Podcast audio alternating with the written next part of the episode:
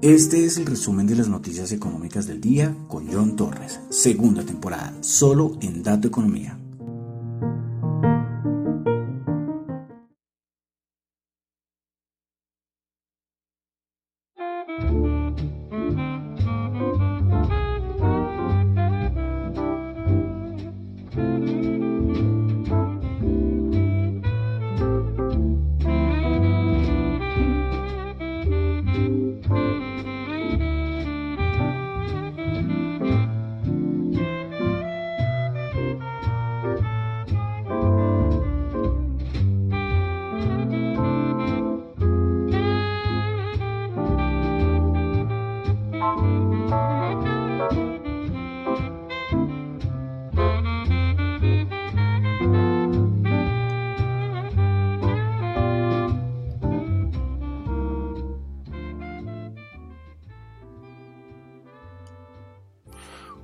Buenas noches a todos. Son las 9 y 37 minutos de la noche de hoy, martes 30 de noviembre del año 2021. Mi nombre es John Torres y este es el resumen de las noticias económicas del día de hoy. Bueno, a ver, listo.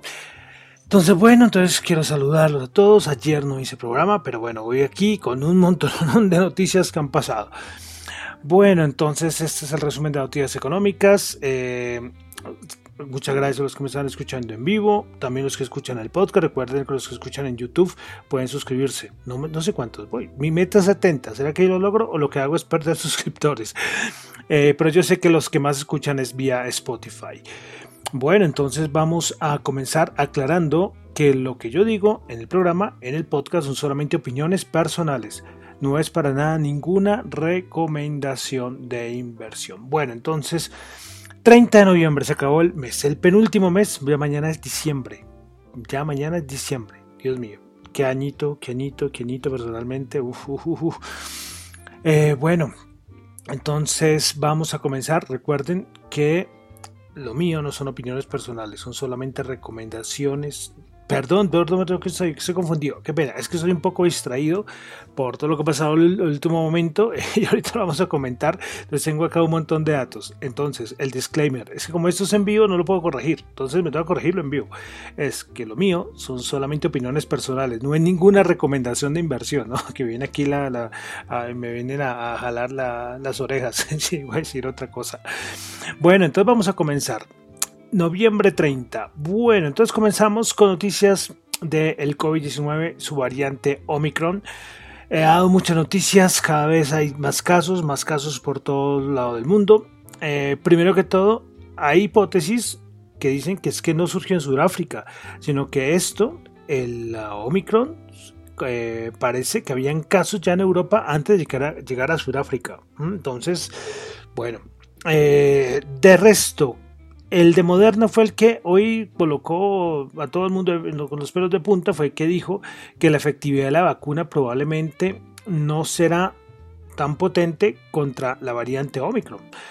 Eh, ¿Qué prueba dio? No, solamente esto que le dio a, Financial Times. Pero después salió la Universidad de Oxford a decir que es que no hay evidencia de que las vacunas no protejan contra la enfermedad eh, y contra la variante Omicron. Entonces, que no hay evidencia, lo cual es totalmente cierto. Es que ahorita todos los, como lo dijimos la semana pasada, todos los laboratorios, todo el mundo está haciendo pruebas, pruebas, pruebas para saber, a ver cómo, cómo, cómo es que va la, la, el, Omicron, a ver si en verdad va a ser buena las, las actuales vacunas o no, pero viene el de Moderna a decir que no, que probablemente no van a funcionar. Pruebas no dio, solamente dio esa declaración. Entonces, esto con, con muchos interrogantes, ¿no? Es que esto de la variante Omicron, a ver qué va a pasar, no se sabe, no se sabe. Nada, no hay ninguna información oficial. Eh, como les digo, esperar, esperar. Ya en varios países, no sé, más de 20 países ya se han presentado al menos un caso de la variante eh, Omicron. Bueno, dejamos el COVID, Omicron, Dios mío, que, dos añitos que nos ha tocado, ¿no? Con todo esto, un poco pesadilla con esto de la pandemia. Bueno, pasamos ya con datos macro, vamos a comenzar con China, tuvimos el PMI manufacturero, el de Caixin, 49.9, se esperaba 56, El PMI manufacturero, ese es el de Market 51, esperaba 49.7 y el PMI no manufacturero 52.3, se esperaba 51.5. El de Caixin fue el que no fue tan bueno, por debajo de los 50. Bueno, continuamos con Japón. El PMI manufacturero de Market 54.5, anterior 54.2. Tuvimos dato de producción industrial en Japón del mensual octubre 1.1 se esperaba 1.9%. La producción industrial, el dato interanual, una caída del 4.7%, esperaba una caída del 4.4%. Bueno, entonces cayó la producción industrial del mes de octubre en Japón.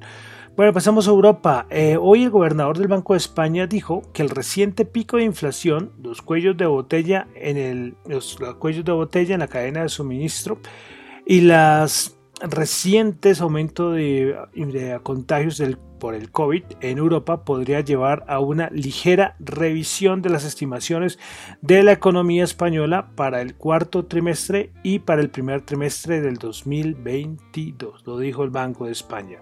Pero bueno, datos macros en Europa, comenzamos con España, tuvimos dato de ventas minoristas el mes de octubre, el interanual se ubicó una caída del 2,5%, anterior había sido 0%.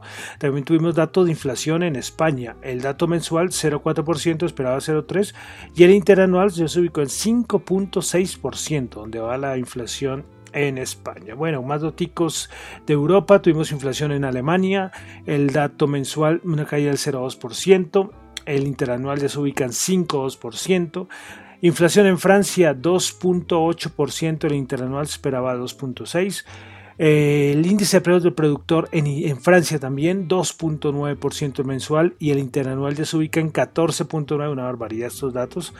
El del, también tuvimos en Italia el índice de precios de productor del mensual 9.4%, el, el mensual y el interanual se ubican 25.3. Es que esas, esas, cifras son todas altísimas, todos estos índices de precios del productor. Bueno, también tuvimos dato de inflación en la eurozona. Se ubicó el interanual en el 2.6%, esperaba el 2.3. Curioso que, que de esta manera, pues, o sea, es altico, pero no tanto igual como con Francia, ¿no? Mientras que uno compara Alemania o España, que están por los niveles del 5. Bueno, y por último, en Europa tuvimos el dato de confianza del consumidor en la eh, eurozona. Tuvimos el dato de 6, menos 6,8, anterior también por el 6 puntos. Bueno, pasamos a Norteamérica, tuvimos dato de Producto Interno Bruto en Canadá, el dato eh, trimestral 5.4%, se esperaba 3% el aumento del Producto Interno Bruto en Canadá. En Estados Unidos tuvimos confianza consumidor 109.5, se esperaba 110. Y PMI de Chicago 61.8, muy por debajo de lo estimado que era 67. Bueno, cosita importante hoy, hoy hubo una declaración Hoy frente al Congreso estuvo Yellen y el señor Jerome Powell, Jerome Hayden Powell, pues bueno, hoy Powell pues descrestó a todo el mundo con sus declaraciones. Eh, ¿Qué dijo? Que hay un gran aumento del riesgo por debido al aumento de la inflación. Entonces, que hay mayor riesgo debido al aumento de la inflación. Pero después fue que todo el mundo quedó frío porque salió con esta joyita. Es hora de decir adiós al término transitorio cuando se trata de inflación. O sea, desde abril abril, mayo, junio, julio, agosto, septiembre, octubre, con la bendita inflación transitoria, que solamente se la creían estos, los de los bancos centrales. Y ahora, ya que fue reelegido, curiosamente, curiosamente, eh, dice que no, ya no, ya no. Eh, ¿Qué podemos decir? un poco tarde, un poco tarde, es capaz que ya la inflación empiece a corregir, eh, pero es que ¿cuántos meses llevamos? Que se le perdonará el primero o el segundo mes, pero ya los siguientes esto no tenía pinta. Eh, bueno, entonces, ¿qué más dijo el señor Jerome Powell? Ya con eso, lógicamente, es lo más importante, pero también soltó otras joyitas. Bueno, él dice que la expectativa es que la inflación volverá a bajar durante el 2022. Pero de todas maneras, tenemos, como dije al inicio, el aumento del riesgo por una mayor inflación. Eh, también dijo que, como lo hicimos al inicio respecto al Omicron, dijo, dijo Jerome Powell que la próxima semana, eh, los próximos 10 días, se va a saber mucha más información respecto al Omicron y a ver cuál podría ser el impacto en la economía. Eh, también habló de aumento de tasas. que en las próximas reuniones se podría empezar a discutir aumento de tasas y también lo del tapering que podría acelerarse. Entonces, lo que ya se había mencionado por algún lado, lo, de lo del tapering que podría eh, acelerarse para que fuera más rápido, pues, pues eso va en serio. Y ojo con las tasitas de interés, porque si la inflación no mejora, ¿qué va a hacer el Banco Central? recurrir a las tasas de interés. Pero bueno, hoy quedó todo el mundo frío fue precisamente con esto de que es hora de decir adiós al término transitorio respecto a la inflación. Veremos ahora qué va a hacer el Banco Central Europeo, por ejemplo, con Lagarde, que esa es otra que también se la pasaba eh, repitiendo cada rato lo de la inflación transitoria. ¿También cambiará el discurso? Mm, ya lo hizo Jerome Hayden Powell, el boss, el grande que está al frente de la, del Banco Central más importante del mundo, como es la Reserva Federal. Bueno, pasamos, a Estados Unidos, pasamos a Colombia eh, tuvimos tasa de desempleo el día de hoy, pues en octubre de 2021 la tasa de desempleo a nivel nacional fue 11,8% para las 13 ciudades y áreas metropolitanas, se ubicó en el 12,3%. Eh, si lo cogemos, si lo vamos a comparar, por ejemplo, con octubre del 2020 fue 14,7, para octubre del 2019 fue de 9,8. Entonces, imagínense, en octubre del 2020 era 14,7 y este 11,8. Bueno, también tuvimos el dato por parte del DANE de la proporción de la población ocupada informal. Informal. Las tres ciudades con mayor informalidad es Cúcuta, 69,6, una barbaridad, las cifras, 69,6. Cincelejo, 66,9 y Santa Marta, 65,2. Bogotá eh, se encuentra con el 41,4 y se ubica entre las cuatro con menor con menor proporción de población ocupada informal. Esto es está Bogotá con el 41.4, después sigue Medellín 41.1, después Pereira 47 y por último Manizales con el 35.4.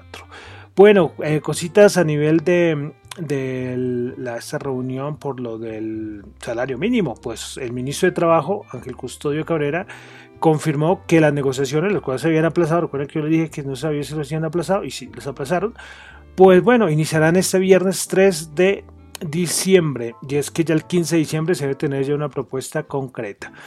Bueno, otra cosita ya para finalizar Colombia fue que la superfinanciera informó que la tasa de usura para diciembre del, 2021 será del 26,19, es decir, un aumento de 28 puntos básicos a respecto al mes anterior, el mes de noviembre. Bueno, pasamos ya a mercados, cositas, noticias. Eh, primero que todo, vamos a petróleo.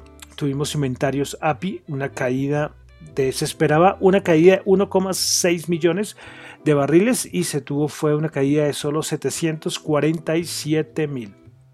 Bueno, cositas del petróleo. El petróleo ha tenido, tuvo un mes de noviembre que se acaba horrible y los últimos días han sido espantosos, pero aún así eh, JP Morgan eh, hace sus estimaciones y dice que para el 2022 el Brent estará en los 90 dólares.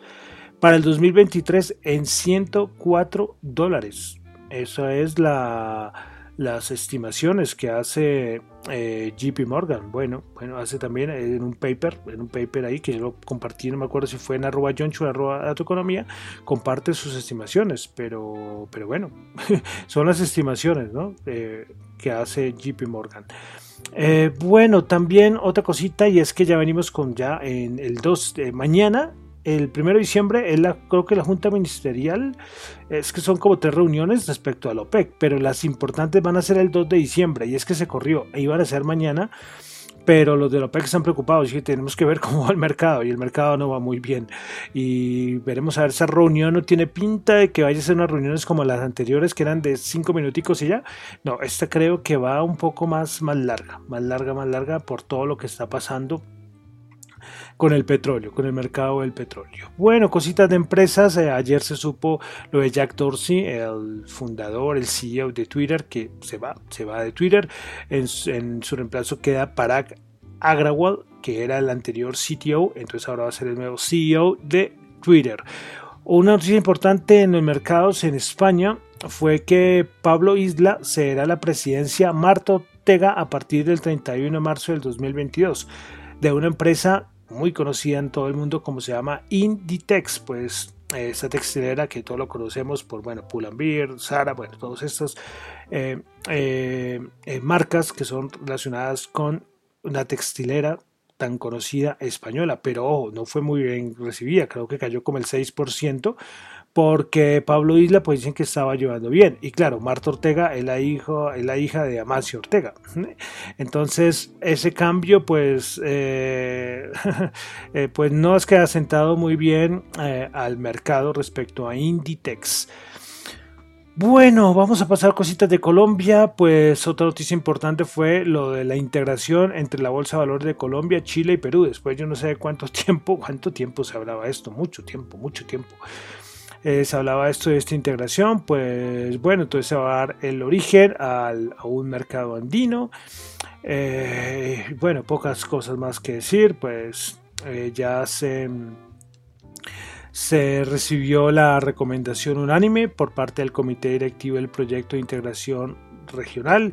Eh, ya en todo lado ya están las características, cómo es que se haría esta integración, pero bueno, es necesario eh, tenerla en cuenta y veremos una nueva pues bueno, una integración que de cierta manera podría ser, yo creo que puede ser importante. Bueno, dos cositas más de Colombia. Eh, Grupo Aval, la Junta Directiva Presidente del Grupo Aval, Acciones y Valores S.A., convocó a los accionistas a una reunión extraordinaria para el 14 de enero del 2022 a las 9 de la mañana en la salón de asamblea del Banco de Bogotá. Entonces, para los interesados, em, ya bueno, de mañana les traigo de qué se trataría. Ya por ahí hay alguna relación por el Grupo Val, Banco Bogotá, pero bueno, mañana, mañana lo hablamos. Bueno, otra cosita, por eso digo que está un poco embolatado, fue lo que salió hace que una hora o un poco más, eh, digamos dos horas, y fue que salió por parte de la Superintendencia Financiera. Pues resumiendo el, comunicado, pues eh, OPA de Gilinski a un porcentaje del grupo Sura. El grupo Sura. Sí, recordemos que habíamos hablado lo de Nutresa. Lo de Nutresa era el, el gran lo de Nutresa era la gran noticia, pero inmediatamente es que dijeron Gilinski quiere eh, acabar con todo el, grupo compacto del grupo empresarial este antioqueño, el GEA. Y pues bueno, ya van ahora por el grupo Sura, ya van por Nutresa, van por Sura, ya la OPA las aceptaciones de Nutresa ya empezaron, iban muy poquito, 0,0 algo, eh, pero ahora van por Sura. Y esto fue el, todo el tema de conversación, precisamente hoy estaba ahí en Space escuchando un poquito. Eh, y veremos a ver qué más, por qué más irán a hacer, eh, irán a ir por Grupo Argos, irán a ir por Bancolombia, irán a ir por Celsia, no se sabe, no tenemos ni idea. Pues Gilinski tiene su buen amigo, los árabes que tienen, eh, no tienen problemas de dinero, por ir por OPA por lo que quieran. Pues entonces esto es el siguiente aviso. Mañana se va a suspender la negociación, lógicamente, de la acción ordinaria de, de Sura, pero no sé si también por la preferencial, me imaginaría, o solamente la ordinaria, bueno. No sé, pero bueno, entonces, eh, no sé, la, el precio es de más o menos, a ver si lo tengo acá, la compra de cada acción del emisor sería de 8,01 dólares. Hagan cuentas con lo que cerró hoy. Bueno, entonces otra, otra noticia importante. Y yo sí estoy de acuerdo con lo que están comentando ahora en el Space esto es muy bueno para la Bolsa de Valores de Colombia, buenísimo, buenísimo. Eh, siempre las sopas y una OPA para, o sea, si se da, imagínense la cantidad de dinero que, que movería y que ojalá ese dinero se quede en la Bolsa de Valores de Colombia y que no se vaya a otro tipo de mercados para dinamizar. Sí, pero bueno, ahí sí cada uno sabrá qué hacer con su dinero. Esto puede ser algo positivo para el 2022 y el 2022 esperemos que sea un año mucho mejor para la Bolsa de Valores de Colombia. Bueno, entonces vamos a pasar ya a los mercados. ¿Qué pasó? ¿Qué pasó? Eh, ayer no hice el, programa, pero hubo un rebote importante. Eh, yo les decía el viernes que lo importante era saber qué pasaba ayer y pues, y pues ayer hubo un rebote importante. Eso sí no lo voy a negar. Pero hoy todo iba bien hasta que salió esta noticia de, Moderna. Este, el, de Moderna decir que no, que no, que, las vacunas no servían para nada y que el Omicron eh, se pasaba con todo. claro, inmediatamente todo para abajo. Y le costó, le costó rebotar. Y cuando ya estaba rebotando, salió el, salió el señor Jerome Powell a decir nada, ya no hay inflación transitoria y de pronto subo tasas. Entonces, otra vez para abajo y el mercado no se pudo recuperar. Unos días Uf, uf, eh, veremos a ver qué más, qué más catalizadores negativos. Falta uno cuando reporten el primer caso de Omicron en Estados Unidos. Veremos a ver qué hace el mercado, porque eso todavía no ha sucedido. Ahorita como hay tanto, tanto nerviosismo eh, respecto al mercado, respecto al Omicron, pero también respecto a la Reserva Federal. ¿Qué va a pasar si, si llega a ser aumento de tasas? Y veremos si la economía está preparada para un aumento de tasas por parte de la Reserva Federal. Eso es otro contexto.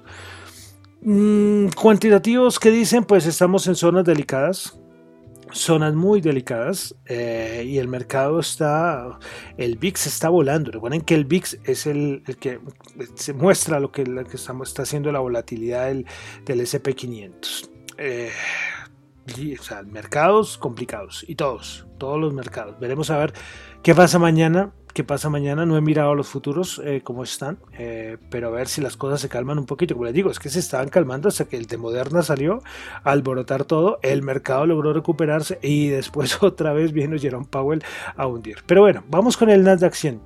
Bajó 263 puntos, 1,6%, 16.135 puntos. Principales ganadoras en el Nasdaq 100, Apple 3,1%, Trip.com 1.4%, Tesla 0,68% y siempre nombro 3, pero voy a nombrar 4.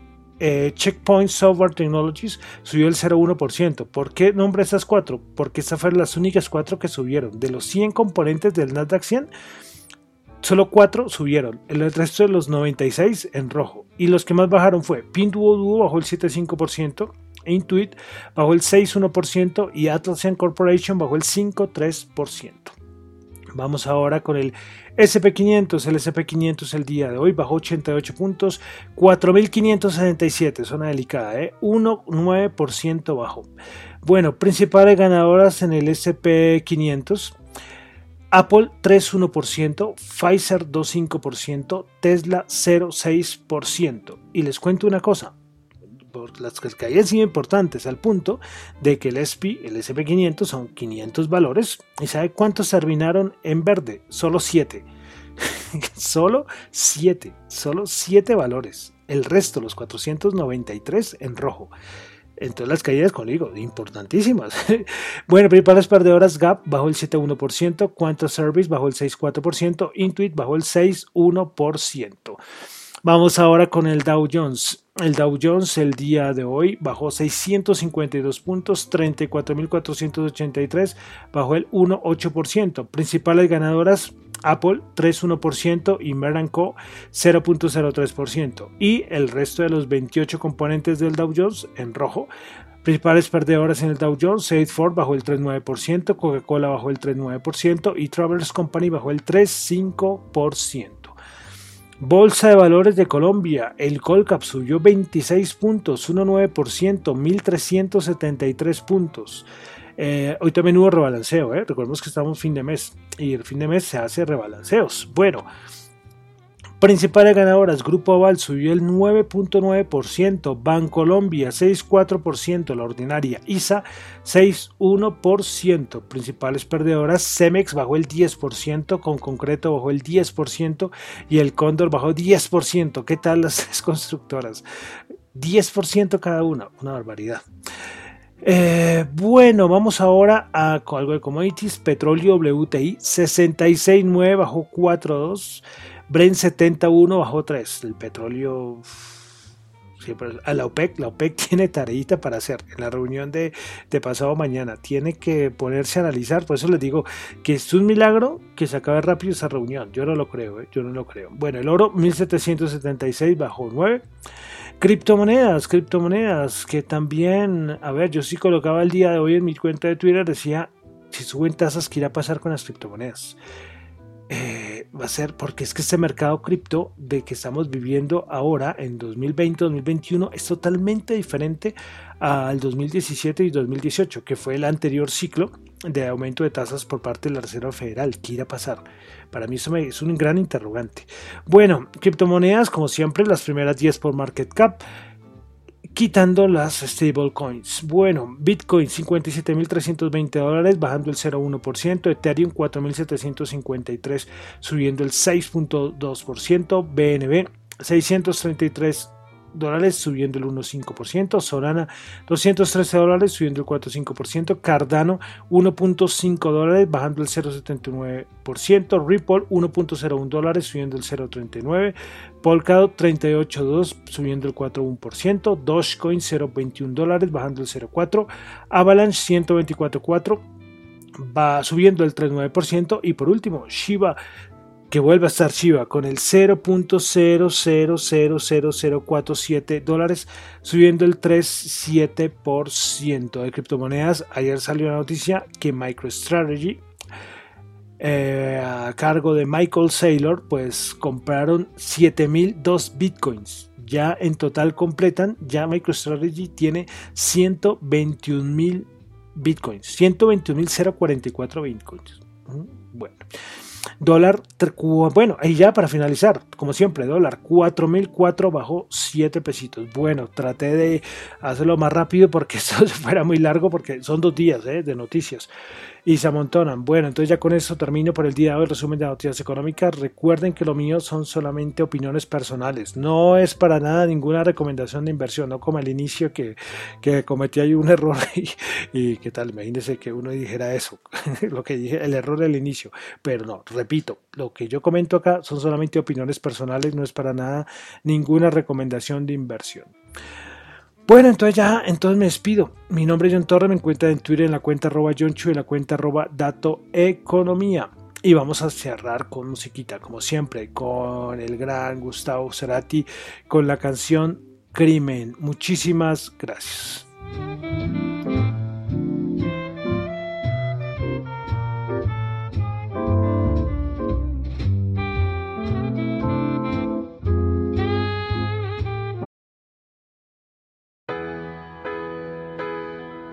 Espera me agotó. No sé nada de vos. Dejaste tanto en mí.